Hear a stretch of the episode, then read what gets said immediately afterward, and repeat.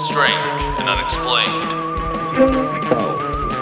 A critique of the mind, an exploration of the unknown. Guided by curiosity, we creep through the shadows to uncover. The mystery of the week.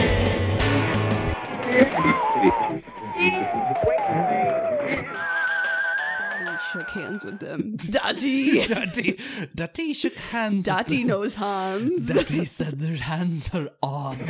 and then, and then, because the story always has to move forward because there And can't then be an ending. And then And then what? I got into my car, and then And then what? we took a left-hand turn onto the freeway and saw Macho Man Randy Savage look-alike driving down the road, also enjoying Slim Jims. I feel like if you did improv, everything would come back and always circle back to Macho Man and Slim Jims. Oh yeah, brother. Ugh. Oh, oh, Hulk, you coming at me again? I mean, let's get real. Here's the thing: Macho Man came out with an album. I think it was 2009, and he still held on to a grudge against Hulkster, and you know said, "Be a man, Hulk. Oh, be a man. Break through the chains and be a man." I'm not sure if those are the actual lyrics. It's because I don't actually know the lyrics, but I'm pretty sure Macho Man was swinging on a chain and telling the Hulkster that he's still mad about like WrestleMania 87. Think he was still getting paid to do that, or just on No. his own free will? That I was think his thing. I think he was genuinely upset about it. He's he was a different person in after WWE interviews, but also I think he was on less cocaine. I'm not going to say no cocaine. Watch any interview with Macho Man. Tell me that he's not on too much cocaine. I mean, holding that grudge for so long might have what led to his cardiac problem. No, easily. Also cocaine usage. Mm-hmm. And I mean, grudges. Can they go in hand in hand? Yes, Yes. they often do. You know what else goes hand in hand? A part two to a part one. Yeah, baby. Did you see that transition? Did That you hear really that good. transition? Gosh, we're getting good at this. You're like you're a radio pro. Thank you. Welcome back to another episode of Mystery of the Week. And this week we're going into part two of Mothman Cometh. Mothman.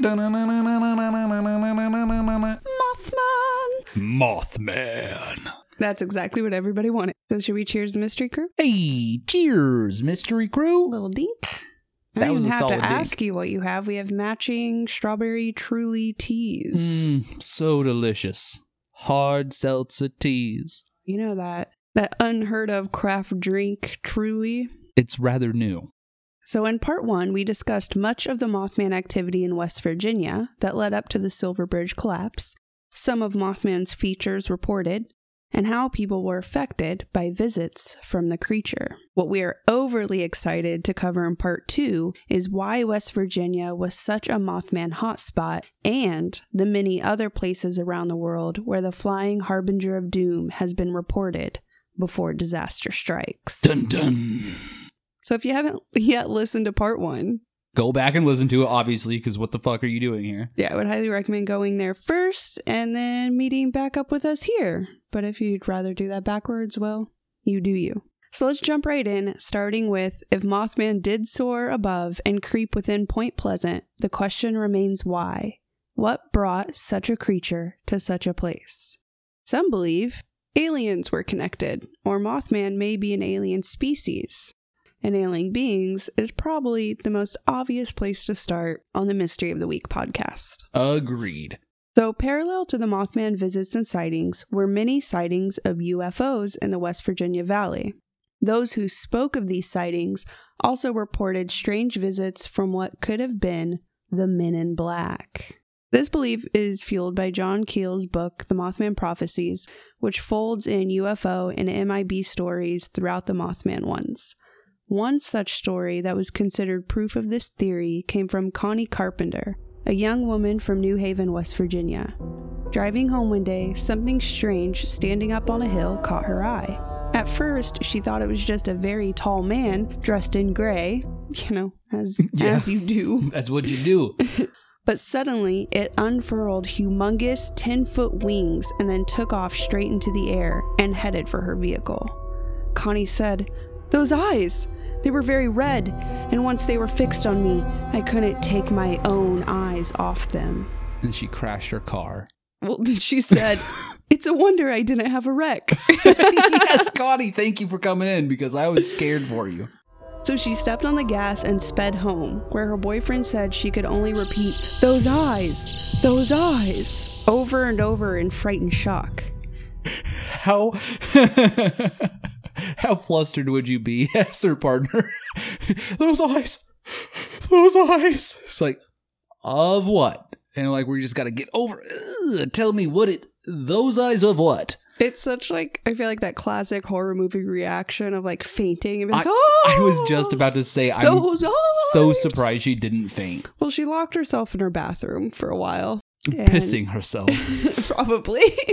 And then after that, Connie had to seek medical attention due to her eyes becoming very inflamed, swollen, and itchy, and she was diagnosed with Klieg conjunctivitis, also known as eye burn. The interesting thing is this eye burning is a common symptom of those who have claimed to see UFOs and stared toward the lights of a craft. This eye burning condition is also something usually seen in people who live in remarkably high altitudes and being closer to the sun's penetrating UV rays, which in the West Virginia Valley is not what's happening. That's not what's happening. Unless she was just staring at the sun for too long, didn't want to admit it. She's like, I just want to see what would happen. I've always wondered. They always tell you don't stare at the sun for too long or else you go blind. Now that I her, can still see, but it does fucking hurt everywhere. and now that her curiosity made her look very dumb and get hurt, she's like, Those eyes! Those, eyes! Those eyes! We had discussed that Mothman had the ability to captivate people with its glowing red orbital eyes, almost trance like. Some people in this trance reported missing time, having held Mothman's gaze for several minutes to hours without realizing it, and when coming to, thought only seconds had passed.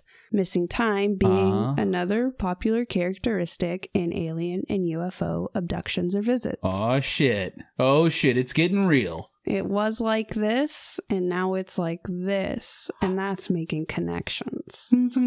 I you know, I've been thinking this law, law, law and order uh thing. Dun, dun. Dun dun. It's just been in my head all day. So that's what we're gonna try to do today. We're gonna try to dun dun the Mothman prophecy. We're taking Mothman to court today. yeah. I bet Mothman has a very good lawyer, Probably not. All he does is scream all the time. No one can ever tell what he's saying. but he can use the telephone. Yes, you As- can use the telephone. Yeah, so. multifaceted. So there was also the classic UFO symptom of cow and many other animal mutilations or complete disappearances, such as Bandit the pup we discussed, who mysteriously disappeared after taking chase to the Mothman. What we didn't mention at the time, but I think is fitting here, is when the Scarberries were being chased from the TNT plant, they noticed a deceased dog on the side of the road. But when leading the sheriff back to the TNT plant, the dog had vanished. Whoa. The dog's body had vanished.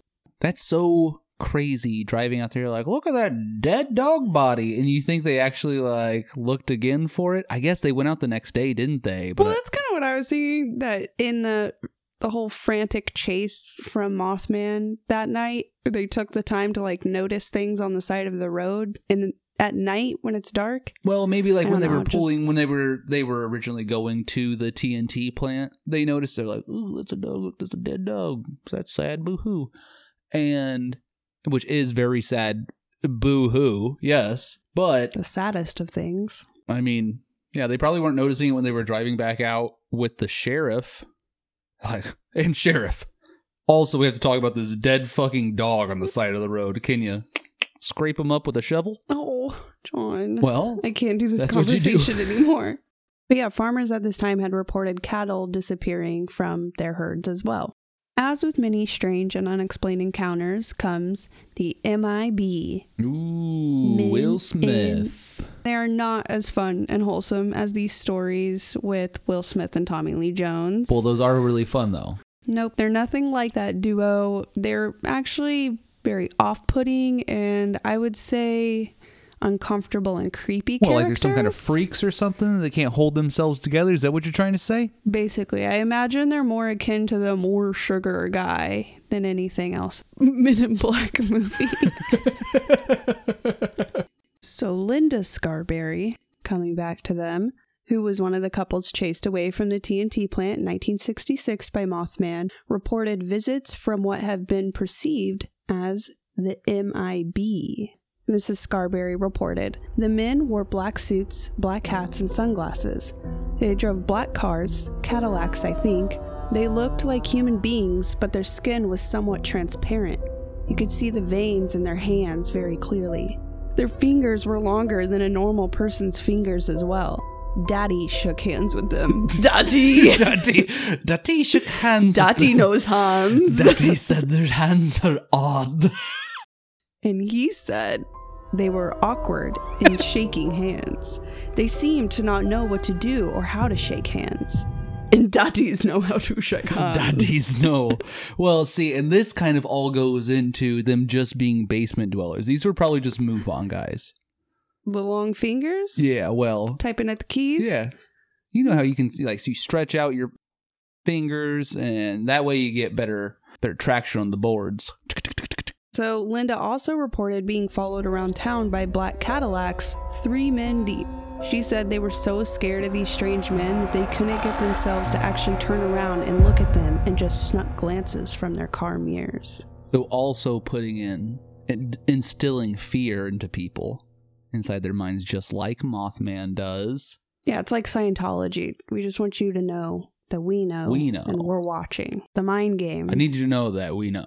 So, Mary Hyre, and again, she was a journalist and worked closely with John Keel in investigating Mothman and UFO cases in Point Pleasant.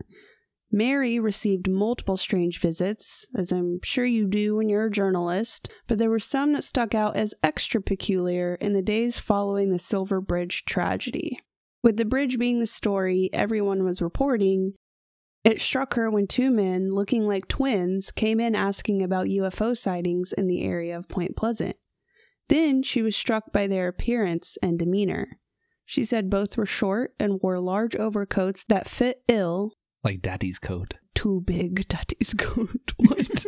uh, overcoats that were ill fitting, asking, What would you do if someone asked you to stop writing on flying saucers? Mary was forward and matter of fact, as always, and said she would tell them to go to hell, and smiled. Go right to hell! Go to hell!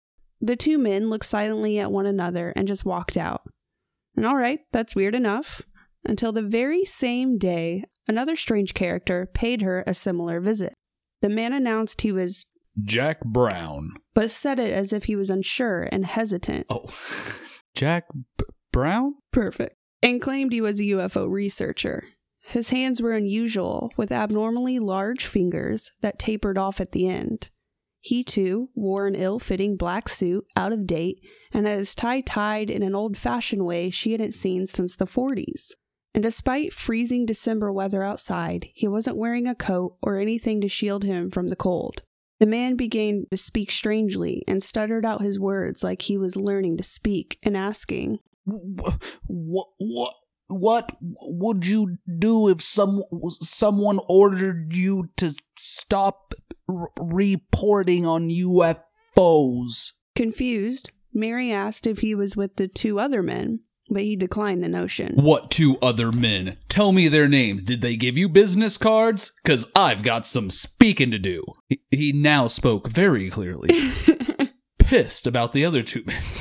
He's like, somebody else could, took Daddy's suit. I knew someone took Daddy's suit. He'd then try to convince Mary to go around to where sightings were reported with him, but her better judgment turned the offer down. Get in the car with me. Tell me about other problems in town. She basically was like, I don't have time for this shit. I'm very busy. Goodbye. yes, mister, I don't trust you because I don't know you. Once she denied, the man seemed like he didn't know what to do and started repeating back his previous words as if he ran out of tape recording and had to hit replay. Whoa. The man then left as concrete and metal being moved by cranes crashed in the background, noise that had become ambient to Mary Hyre and the people of Point Pleasant these days. Another belief outside of aliens is that West Virginia is cursed land by what they refer to as the Cornstalk Curse, put on Point Pleasant in 1777. So, Chief Hokolesqua, meaning Cornstalk, was a leader of the Shawnee people in the area where Point Pleasant now stands. American settlers did the horrific act they did many of times, unfortunately, and pretended to befriend the Shawnee people, but soon settlers betrayed them, killing Chief Hokolesqua and his son. The story goes that with the chief's dying breath, he cursed his killers, their descendants in the land on which they spilt his blood. The governor of Virginia, Patrick Henry, dubbed the chief's killers as vile assassins, and the killers were eventually brought to trial. But when the trial came, their fellow soldiers would not testify against them, and all were acquitted. Ooh. Dun, dun. I mean, I That's yeah, your chance. dun. dun. But I did see it coming. It's a times long ago tale that unfortunately hasn't It's changed. not changing. An extremely heartbreaking event with no closure warrants a curse. The noble chief, who just wanted to keep peace and neutrality for his people, is still buried in Point Pleasant at the Tu-Endie-Wei State Park, which means the point between two waters. The Mothman has been compared to the great Thunderbird, which we have covered in a past episode, where we discussed the importance of such a creature in Native American culture. So the thought is Mothman was sent by Chief Hokolesqua to carry out the curse. That makes so much sense. That does make a lot of sense. I I think the thing that Mothman has is it's almost like he group hugs all these other cryptids or lore. It's like he's just kind of this I Mothman's like this idea of so many things. Yeah. Like we discussed the Banshee, Thunderbirds. Yeah, there's a lot of things that I mean. Um, okay, so Mothman's so like out of sight. You know, you only get a glimpse of Mothman. That's you know, it's just this really quick dash that that you that you see him. And yeah, I mean, that's he just encompasses all these other things that people have a much heavier description for. And yeah, I mean, it's it's crazy. It's like all these cultures, which West Virginia is. All these cultures kind of like roll, rolled into one, and all these cryptids have now kind of folded into one. And that's what they were kind of saying. Like it's the story. It's like these stories get passed on, and Mothman's almost like this generation's version of a story. Yes. But what puts Mothman in this supernatural area more so than your typical cryptid is what we discussed in part one. Mothman does not behave like any known animal, human, or bird. It is very abnormal for a creature of its weight and size to take flight and has very unusual flight pattern that does not match any other bird. And let's not forget those red eyes that inflict unimaginable dread when someone is seized by Mothman's gaze almost like it's a creature that only one's imagination could think into existence. Maybe, just maybe, Mothman is someone's imaginary friend. Whoa. Unleashed on the world? Another point to what brings Mothman into existence, and John Keel brings this up in the Mothman prophecies, are tulpas. I think this is my favorite theory too. I also just love the way it like tumbles off your tongue. Mm, tulpa. Tulpa. So Tibetans believe advanced human minds can manipulate invisible energy. Energy that is always there, such as radio waves, but only able to be tapped into and changed by a small percentage of people, thus brings tulpas into existence. Keel equates this to why some people report seeing ghosts or even UFOs. They're not necessarily supernatural, but energy put out from one's mind that manifests into something almost tangible or even visible. So, Mothman and the UFOs seen in the West Virginia area may be residue from past energy, leftover and unresolved, or residue from someone creating the idea, thinking up Mothman, and thus bringing it to be. That makes sense. A lot of sense actually. So there's a there's a subreddit called uh, Tulpas and just listening to the people's stories on there, they can they can switch out with their tulpa and just have them do their workday for them and then they switch back into their body and then it's just them living for the rest of the day. They have someone that just takes over for 8 hours a day, does all the work. And then they just switch back into their body. That would be very cathartic. Especially like I've had a lot of shitty jobs, you know, have to like Yeah. deal with all the shit of work and just put it behind you and move on. You kidding me? That's so much fun. And I also fully realize that tulpas and all this sounds very trippy, as if aliens don't, but It's all It's all fun. But yeah, it does sound like I took one too many doses to explain that. But let's not forget, Mothman became very popular in the 60s. People be tripping. People were fucking tripping then. But I thought it was interesting because one of the stories John Keel says to explain tulpas was there was a house in which an author lived, and nothing was ever reported of anything strange going on in the house. But when the author had passed away and somebody else moved in, people kept explaining this strange man that they would see lurking around at night like a ghost. And then come to find out, this man they were describing was exactly like one of the author's characters in his book. So it was almost like the author like manifests this character into the home them. where he like he tulpa'd their ass. But I mean, that's insane because what if, I mean, that was just one of the characters in his book, but what if a comic book character tulpa'd out in real life? What if Superman was real and just ran fucking mayhem all over everywhere because he has laser eyes, too much strength, and fly around too fast? Yeah. That's scary. What if that is? That's Mothman. It just got a little mangled coming out. Think Mothman got mangled? Well, because maybe it was originally supposed to be Superman. he came out with a lot of birth defects. So the area now considered West Virginia was also something considered uninhabitable by Native Americans. Was like a black spot on the map. It was an area where they would hunt or gather, but not to be built on or lived in, for it had a bad energy. no cell phone signal. Exactly. With all that, West Virginia is not the only place Mothman has been reported. The creature has been seen around the world, conveniently popping up right before disaster strikes. Some of those being China, Germany, Ukraine. Each place tends to have its own theories as to where such a creature comes from, shedding more eerie red light on the mysterious Mothman. So we're now traveling to times long ago, and thousands of miles away from what from West Virginia. So far away. So we're traveling to times long ago. Follow with me on a magic carpet ride to the Crimean War, 1850s. So I'm going to put the Crimean War in a nutshell. The Russians were mad at the Turkish and vice versa.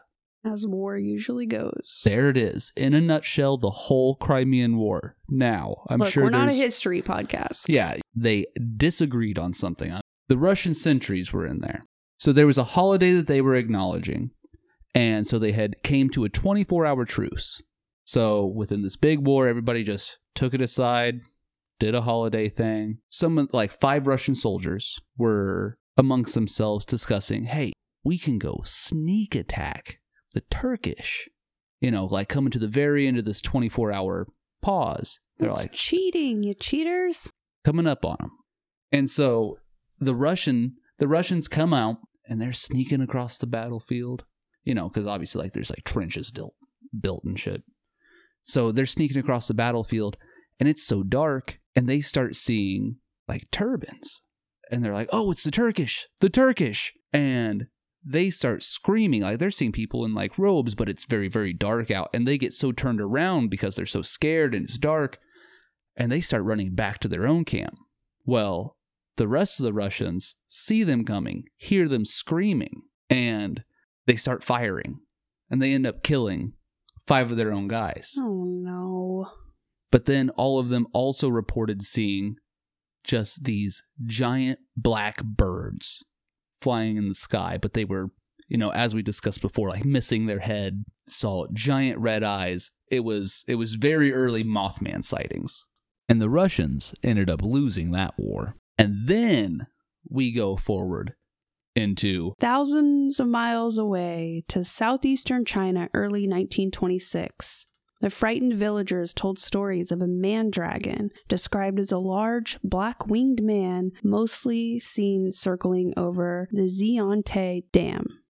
Then, on January 19th, the huge dam structure burst, flooding 40 billion gallons of water into the valleys below. This devastating disaster drowned 15,000 people. There's like there's parallels throughout these stories I've noticed and we'll go into more of them. Explosions and water. I mean the water the dam thing, I think if you quantify the dam breaking, 40 billion gallons of water come spewing out of this dam, and it all runs rushing down into a valley. So there's nowhere to escape to. 15 And it's gonna come so quickly, and it's such an unex. You're, not like anticipating a dam bursting. Obviously not. That's the So, last thing on my mind. It's gonna come so quickly. It's like, what would you have done? I guess 1929. I expect anything. Are you a damn historian? Well, I'm but goddamn Are you a historian. damn historian. So, flying back over to the United States in 1947, we land ourselves in Texas City, Texas. Yep. How? I don't know why, but the, these names always get to me. They'll have of like, can or Oklahoma City, Oklahoma. Kansas like, City, really? Kansas. You can't can't do something different than that. But here we are, Texas City, Texas. Late that winter, the police station was being overrun with reports of dark figures and giant red-eyed owls larger than anything seen before. Sheriff, sheriff, sheriff! Y'all, I saw big, ho- I bet saw so many hooters out there, and they were red-eyed and gnarly faced. And all the townsfolk were coming in. He's like, everybody here's dumb as fuck. Why are you coming to me? I'm the sheriff. I'm not someone you tell about owls. Do I look like an owl expert? Do I look like an owl expert? They're like, you're the closest thing to an owl expert I've ever seen, sheriff. So, a month after the reports, a cargo ship called the Grandcamp tooted up into the harbor carrying explosives. Boop, And then it caught fire at the dock. The flames quickly spread to the other ships, and one exploded, destroying much of the town and killing all 28 firefighters responding to the blast. Also, more water, more explosion. You know, I wonder what caused the fire on the ship. Explosion. Explosions I mean- cause the fire. Fires cause the carrying- explosions. It was carrying explosives, so it's like one little spark probably sets off some kind Probably of powder. someone was smoking. smoking a fat shig.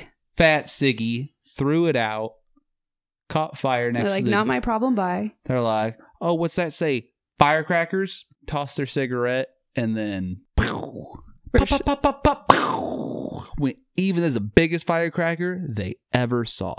Well, not too far away, because we're keeping in the same state here. The Houston Batman. Now it's hot. Get me some ice cold sweet tea because it's June 1953. Hilda Walker was sitting on her porch talking with her neighbor, Judy Myers, and Howard Phillips. Walker recalls, and looking out about 25 feet away, she saw a huge shadow. Now, at first, she thought the shadow was just a reflection of a bug caught in the street light. You know, you see that all the time. Yeah. You see bugs That- caught in the streetlight, large shadows cast down. It's fucking I normal. Never seen that. Whatever you gotta tell yourself. He thought, that's just a reflection of a bug. Little creepy crawly. Well, then the shadow jumped, and it jumped into a pecan tree. That's how fucking southern this is. It jumped into a pecan tree. Don't they say pecan, Pecan. tree? A pecan tree. In. Texas, it's a pecan tree. So it jumped into the pecan tree, and they and they all looked up and described what looked to be a man-like form, which stood over six and a half foot tall, and it had bat-like wings, much like how others have described Mothman wings, leathery. Now this, I was expecting like more description. Leathery. You know, you listened to part one. Come on. like a ball sack. what? That's what they said. Leathery like a ball sack. Maybe they didn't say that. That's my artistic involvement. so artsy. so these leathery wings. Now, this was the strange thing about this Mothman or Batman, as you may like to call it. I wouldn't. Now, this had a strange yellow glow that seemed to illuminate from the creature.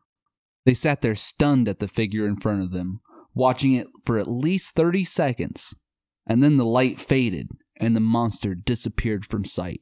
And atop the houses across the street, they saw a white flash like a torpedo shaped object zooming by. Phillips, the neighbor that was sitting on the porch, said, I've heard so much about flying saucer stories, and I thought all these people telling me the stories were crazy. But now, I don't know what to believe. I may be nuts, but I saw it. Whatever it was, I just sat there stupefied. I was amazed. And then I saw your face. Now I'm a believer. Not a trace. Oh, we're gonna get copyright claim. We got to quit singing all this good Smash Mouth song. But I mean, they were calling it the Houston Batman way before the Mothman. I mean, Batman makes way more sense. Let's get real. Yeah, leathery ballsack wings for sure. I will not be able to get over the fact that they decided we're going to name our creature after Batman, but not Batman. Not Batman. not Batman. not as heavily of a reported story, but it was like one one account that came in was that, or like the boy. No, it was the boy who saw the the angel in the yard and had like butterfly wings. You know, so yeah, but kids are stupid. the kids are idiots. All right, now if you turn your attention over here on my corkboard of pins and red string, you see this? Oh, I see it, and it looks like you've been on it for a while. Yes. It's 1978. Hi, Barry. Freebird, Germany. Freebird, Germany. Luckily, here, and we need it, the outcome is a bit better, and depending on your point of view on Mothman, the creature might have actually succeeded this time. This is a crazy story. So, some coal miners reported to work on September 10th, 1975, to see a giant man like creature with wide leathery wings blocking the entrance to the mine. Some men thought it was a figment of their imagination, others thought it was someone in a costume playing a wee little joke. Oh, good, good fucking joke, Stan. Get out of my way. As they tried to approach the creature, it opened its mouth unhumanly wide and let out a painful, shrieking cry like a siren. The men backed away, confused and scared. As they backed it on up, As they back back that ass up. The ground beneath them began to quake. The mine they were reporting to exploded and started collapsing. A dark gray cloud of smoke and fire bellowed from the entrance the creature was guarding. As the smoke and debris settled, the winged beastie was nowhere to be seen. No one had any answers for what they just witnessed, but felt grateful for its presence because it had just stopped 21 miners from entering the deadly mine shaft. And then Mothman flew away, put sunglasses on, and said, I did it. Wow! Dun, dun, dun. Okay, so six months later, only six of those twenty-one mine workers were still were still working at the mine. Two of the men who pledged to detail the indisputable facts of the case for the rest of the world perished suddenly, broke and destitute. Others were plagued by psychiatric problems. The dark wing creature came to be known as the Freiburg Shrieker. I like that. Yeah, but they, I mean, like, these people were just losing it. But I also looked up afterwards if exposure to heavy metals also would cause you psychiatric problems. And the answer is yes. And that was an iron mine that they were in. So Mm, yeah. that makes sense. A lot of them had psychiatric problems after that. That's probably why they casually were like, yeah, I was, thought I was just like seeing things. I thought I was hallucinating. That Yeah, happens at the mine. What are you talking about? Of course. Most recently, and probably most famously, was the case of 1986 in Ukraine. That's right, the Chernobyl nuclear disaster. Here, the creature is referred to as the, Blackbird of Chernobyl. But the descriptions ring to a familiar turn. but the descriptions ring to a familiar tune. Hold on. The Blackbird of Chernobyl. but the descriptions ring to a familiar tune. Beginning in April of 1986, a rumor seeped through what was then a little known nuclear power plant located in the southern tier of Ukraine.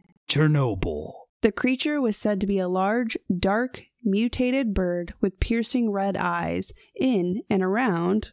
Chernobyl. Much like Point Pleasant, people were having horrific nightmares and receiving mysterious calls, warning them to stay away from the plant. Yeah, I probably just like wouldn't go in there. I mean, like, call in sick or something. Just tell them that you have to take a trip out of the country. Tell them you can't stay here anymore. Goodbye. this trend of Mothman using phones, I hilarious to me. Unless it's the MIB calling. You think they're in cahoots with Mothman? Obviously, they don't want anybody to write stories on UFO stuff. They don't want anybody to, you know, speak too much. Don't talk too much. Please don't talky talk. Don't want you to talk too much. According to accounts, some of these employees even mentioned their bizarre experiences to their superiors at the facility, but without evidence or any clear cut indication of what the problem may be, there is very little these officials could do, even had they been willing to take action. Superiors are like, Do I look like a spooky bird expert? Hey, at nuclear power plants, I remember there was a nuclear power plant and you could fish in the river by it, and the fish were bigger because the water stayed warmer. You went to this place? Yeah, hell yeah. You ate nuclear fish. Yes, I did eat nuclear fish. That explains a lot. I know. Look at me. My hands are so big and so are my feet. it's a real problem. On April 26, 1986, during a routine test of Reactor 4, the Chernobyl nuclear power plant was rocked by a massive explosion. The power plant suffered a catastrophic explosion that exposed the core and threw clouds of radioactive material over the surrounding area as a fire burned uncontrollably. 30 people died that morning due to the explosion and radiation exposure. Over the next nine days, the graphite of the reactor continued to burn, resulting in tremendous environmental damage and an untold number of radiation casualties over the next 17 years. Do we dare get into the gruesome details of radiation poisoning? Yes, tell me about my skin melting and or turning into a superhero. So, this is a warning not to take lightly here. This gets very nar nar and not for those with a weak stomach. But also, if you do have a weak stomach, dare yourself to listen because that's funny. hilarious. So, what many people after the explosion experienced was acute radiation sickness, but this isn't going to be cute at all. It wasn't cute. It's not. It was ugly. the thing about radiation exposure is that it can be slow or it can be quick, depending on the amount of exposure. I can see John just like anticipating like what's about to happen. Just John can't even handle cutting his own nails. I can't imagine you being able to handle I can this handle it. information. You can handle this I- information? Yeah, I can handle this information. Okay, and. I can handle cutting my own nails. Don't make me sound like a garbage can person, Holly. I can handle cutting my own nails. My nails are cut. But basically, high energy protons are emitted and penetrate the body tissues, causing damage to cells and their genetic material, just attacking and burning the body from the inside out and mutating DNA along the way. So, with acute radiation sickness, or ARS, there are usually four stages. Stage one is the prodromal stage, which involves nausea, vomiting, and diarrhea, but this is beyond the Pepto Bismol jingle of upset stomachs, and along with severe headaches and a fever to boot. It sounds comparable to uh, going through chemotherapy. Yeah, because that's radiation Yeah. exposure. It's worse. Oof. So, one victim, Ignatenko, was a firefighter responding to the blast and was going to the bathroom due to bloody sickness from every hole at least 25 times a day Ah. and started throwing up bits of his internal organs. oh no, you know you're toast once you throw up a piece of your stomach or your liver. Yeah, it's like, I need that. Don't go. Oh, do you swallow it? I don't think it works that way. Put the puzzle piece back together. Put the puzzle piece back together. so Ignatenko was so radioactive, his wife had to risk her life visiting him at the hospital. And his body began to bloat and swell. And his wife said, Every day I met a brand new person. He was quite literally transforming. Ah. The burns started coming up to the surface of his skin, and lesions spread all over his body, causing his skin to look like a glossy white film. The skin then starts to blister and bruise. Then, like a miracle, he seemed to start getting better and he was overcoming the sickness. like he got stronger because of it. Yeah, this isn't Superman. Sorry. But it could be like static shock. Now that kid flew around on a trash can lid, and that's pretty cool. That's not what was happening, unfortunately. Like the calm before the storm, this is where we reach stage two, the latent stage, which can last anywhere from days to weeks. and it's almost like you get over a flu. And basically, the doctor said, enjoy this while you can. Just the psych out phase. Ugh. Because then the victim will reach stage three manifest illness. At this point, the number of blood cells drop, making it impossible for the body to fight any infection and causes severe anemia, which is very bad because the body by this point has already had many lesions and burns, both with internal and external tissue. Remember, this starts from the inside and works its way out. The radiation also penetrates bone tissue and starts killing off bone marrow, and cells in the GI tract also start to die off, making the act of getting nutrients impossible. Get hollow bones. Ugh. Jello bones. Squishy bones. Squishy bones. Ugh. No. Squeeze your bones like a sponge. All the while, symptoms from phase one have come back in full force. And this all leads to hair loss, losing teeth, and even going blind. The body is pretty much liquefying from the inside out. Damn, that sucks. That sucks ass. It gives me such the heebie jeebies. Like, I'm Yeah, so just listening to uncomfortable you- right now. Yeah, I feel uncomfortable after that. Damn it. And I was so comfy. I warned you. Stage four, again, depending on exposure, is either recovery or death. Recovery will require prolonged, aggressive, supportive care, and victims who recover will require continued surveillance for late effects and can take months to years to recover and even need further treatment.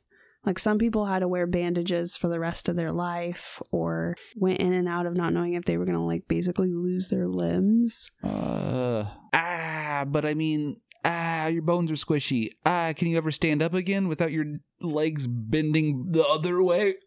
Well, I mean, you can get bone marrow transplants, but they're saying even with that, it's like a total 50 50 chance. Like, Think about what you just told me. Bone marrow transplants. This sounds like the most painful thing you could ever do. yeah, it sounds bad. Ugh. I can't. It's so bad. Squishy bones. John, did I mention their nails fall off? Don't like it. Like I am. I am a full body of cringe right now. Like, your posture has totally changed. You could, you're fidgeting so hard. it wigs me out. It wigs me out thinking about squishy bones. You're holding on to your nails. yeah. Okay, so we're done. We're done with the body horror. Out of squishy bone territory. We're out of squishy bone territory. Says the Soviet helicopters circled the smoldering plant, dropping over 500 pounds of clay, sand, lead, and other extinguishing chemicals on top of the flames. Some of the surveying workers, who at the sacrifice of their own lives heroically struggled to prevent any further destruction, claim to have witnessed what has been described as a 20 foot bird gliding through the thick poisonous smoke from the plant, which continued to spew from the reactor. So, either radiation or years of building muscle flying around the world, or even a bit of both, has Mothman 10 feet larger than he was back in 1966. Now that sounds like a thunderbird. Impressive. That I mean, a twenty foot bird now. Twenty foot thunderbirds' wingspans were twenty foot plus. I don't think Thunderbirds had the description of red eyes, though, which is like the, again, though, maybe radiation. Maybe a different region. I don't know. He's hanging out in mines and radio- Radiation? radiation, nuclear plants. Who the fuck knows? I can only imagine if you have to, if you can only come up to disaster, the shit you've seen and been through. Squishy bones. Mm. John still hasn't recovered from squishy bones. Interestingly, many birds in the area after the explosion developed mutations in their feet and wings and developed tumors.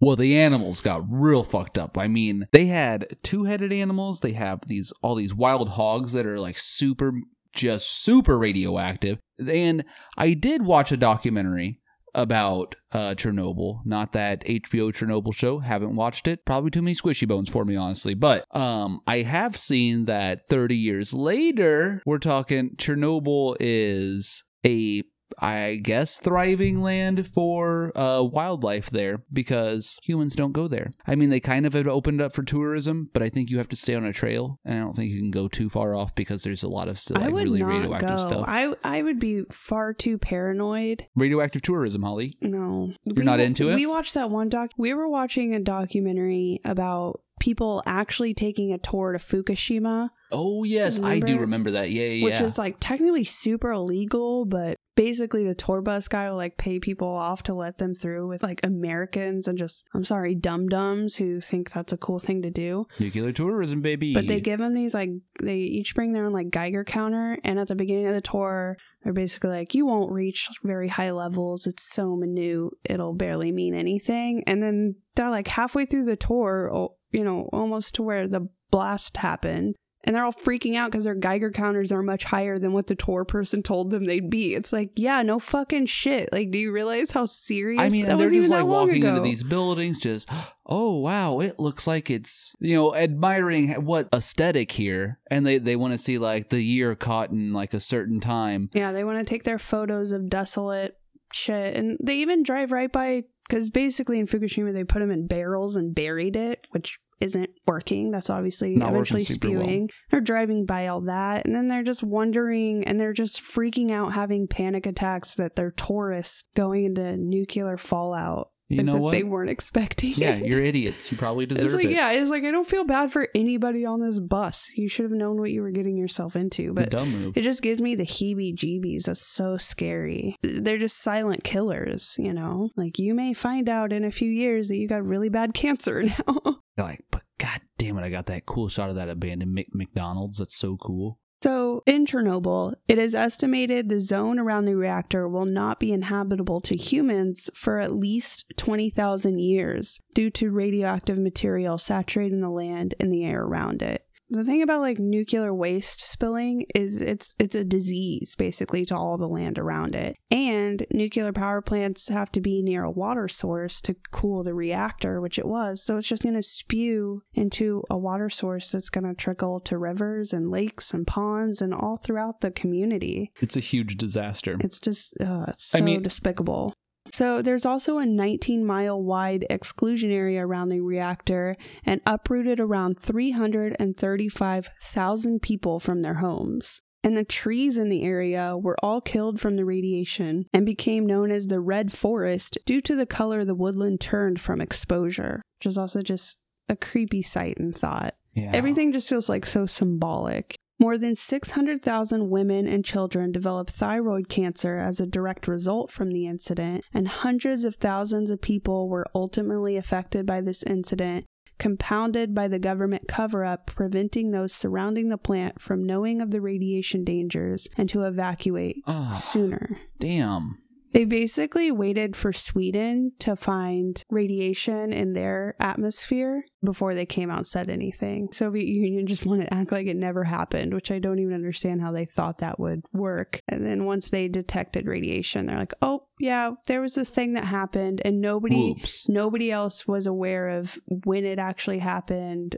Everyone was I was watching a news broadcast from from when it happened where like we're speculating it was like 4 days ago but we just don't know. And just no one told anybody. Don't tell mom.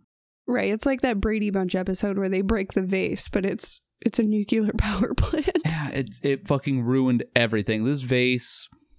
It's like Ruined if, it's like if. Mrs. Brady came in like, why am I suddenly vomiting blood and having headaches? Because I blew up a nuclear vase. It's also estimated that the disaster cost some two hundred and thirty-five billion dollars in damage. And to this day, the full scale of the disaster and its impact is a mystery. And though we like mystery, this one isn't one of a fun nature Not that we prefer. It is spooky. But we got to go out on a lighter note than Chernobyl. That one's a rough. That's a rough one. Oh yeah, yeah, yeah. Well, I got I got a lighter lighter caseload here. So so for a decade, residents near Chicago's O'Hare Airport have reported seeing a huge winged monster, giving the classic description of the beast we all know and love. He's between six and ten foot tall and with terrifying red eyes. He flies through the sky. Now, one of the first reported sightings in Chicago was in 2011 near Oz Park. The person, unknown, described to UFO Clearinghouse. That's a huge thing. And Chicago people are always reporting to UFO Clearinghouse. It's just you report stuff, your UFO sightings to it. So the unnamed person reported that they saw a huge flying humanoid. As they went on, more and more sightings popped up. In 2017 alone, there were 55 reported sightings of the Mothman in the Chicagoland area. On 822 of 2001, I saw this story on uh, phantomsandmonsters.com. And this is pretty funny because it sounds like a Reddit post. So, the gist of the whole story is this guy's taking a bus back home and he looks out the window and he sees three girls pointing up at it and they're laughing. So, he gets off at his stop and he's walking back. And so he stops over at the same spot to see what, what was so funny. Well, the statue has its hand up, one hand up, and the other hand is to its side. But if you're standing just where those girls were, the thumb of the hand would look like a wiener coming out of the pants, Like a pee pee. like a peepee. so he's like, ha ha ha, that is funny. And he takes up his camera and he takes a takes a snapshot of it. And later he gets home and he's looking at the picture and he sees Mothman. And it's it's pretty clear as day if we if we end up looking at it. Oh, there's a photo? Oh yeah, yeah, there's a photo. There's a photo. Was Mothman perched on the peen? No, so Mothman was flying out behind the statue. All right, so here is the photo that he took. Now, you Oh, look this is like daytime. yeah, look for the peen. oh my god, it does look like a peen. it Oh, does. It is funny. I, I can't even tell from that point of view how that's not a peen. anyway, I'll scroll over here to look at Mothman now. I mean, yeah, it looks like a bat, but it it's huge. It's huge, absolutely huge. Leathery wings. I remain skeptical. I could also, for like, my brain's also telling me I can tell zooming in that it has an outline to it, like it was placed there, Photoshop. Maybe, but maybe not. I, that's what sucks about cell phones, like having a camera all the time and it being so accessible, is that things can also be so easily faked. It almost negates one another. 100% you can look around this photo and tell it's a crop job. Yeah, it's a crop job for sure. But the story in itself is very funny, and the picture of the statue is very funny. We'll post that up because it does look like a peen sticking out of the pants. It's so funny. Now, back to Chicagoland. Sightings. So, another sighting near the Chi- Chicago O'Hare Airport, Mothman Airport, was a sighting from a USPS worker. Now, you got to trust them, that's a government official Much respect. also would not give her name but did report it to ufo clearinghouse super fun everybody's reporting stuff to ufo clearinghouse now the sighting in her own words reads as such i had just left work at the usps sorting facility at o'hare at about 11 p.m on thursday the 24th of september and was walking out to my car when I saw something standing at the far end of the parking lot. At first, I thought it was a very tall person with a long coat. As I got closer to my car, I unlocked it, which caused my headlights to come on. My headlights hit the person standing about 20 to 25 feet from my car, causing it to turn on, and it looked right at me. Oh gosh, that's so spooky. I saw this was not some person, but some red eyed creature, and it, what appeared to be a coat was actually wings, which it spread out as it turned and looked at me. At first, I thought it was some kind of bird, a very, very large bird, but I've never seen anything or any bird that stood almost seven foot tall.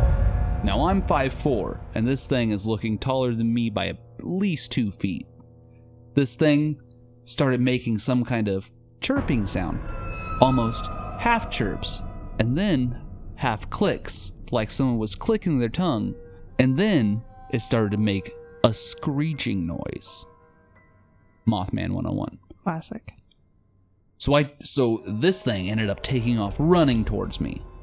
It got within 10 feet of me and then took off in the air and flew above me. I was screaming hysterically as I crouched down behind the car, but behind behind my car's open door, and I dived into my car head first. I was in near panic and I tried as I tried to start the car. Close and lock the doors, I turned on my interior lights. I started it up and took off out of the parking lot and flew down the road till I hit the main road. I got home and told my husband, who also worked at the same facility, and he was the one who told me about the sightings of the thing. I was scared shitless, and I hope to have never seen this thing again. It was roaming around the area, scaring people half to death. I hope the airport people decide to do something about this thing someday. What do you think the airport people are going to do about it? Her husband was just like, yeah, that creep's always around. No big deal. No, he was saying that reports were starting to come up about it because again, I mean, we're seeing just in 2017, right? I said 55 reports alone of this thing. So I mean, it's been known in the area and it's been seen at the Chicago O'Hare Airport. Okay, Now, note to self, I'm not flying into Chicago. another guy that worked near the Chicago O'Hare Airport, he was a security guard at one of the bars over there, and he walked outside and he saw a plane flying, and then he saw a creature underneath of it.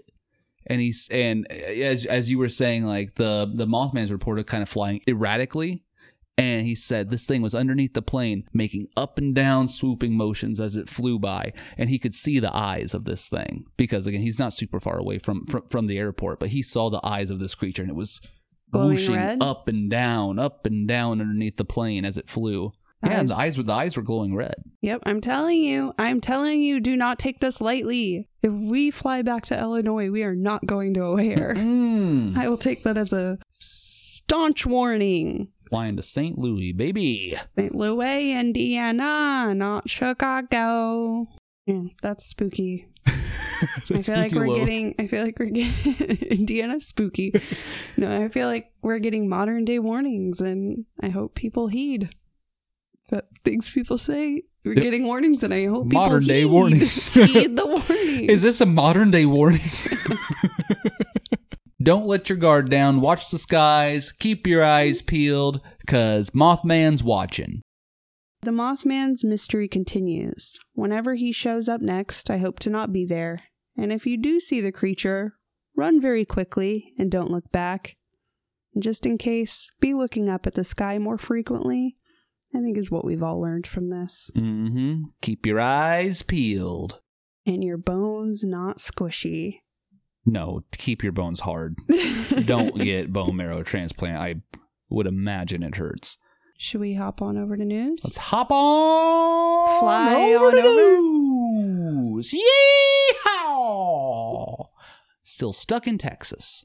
See you on the other side. See ya, partner. Mysteries in the news. Mysterious news.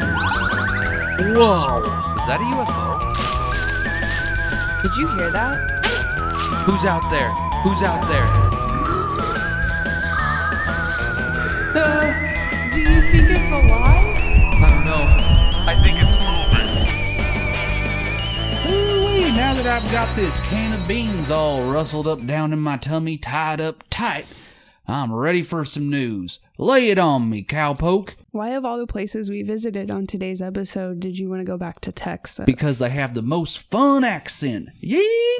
Yeepaw. Yeehaw! you're doing great. They'll never suspect it that you're not from Texas and Texas. well, I know because I'll be walking with my thumbs in the hoops of my jeans and my knees pointed out to the sides. Yip, yip, cheerio, yip, yip.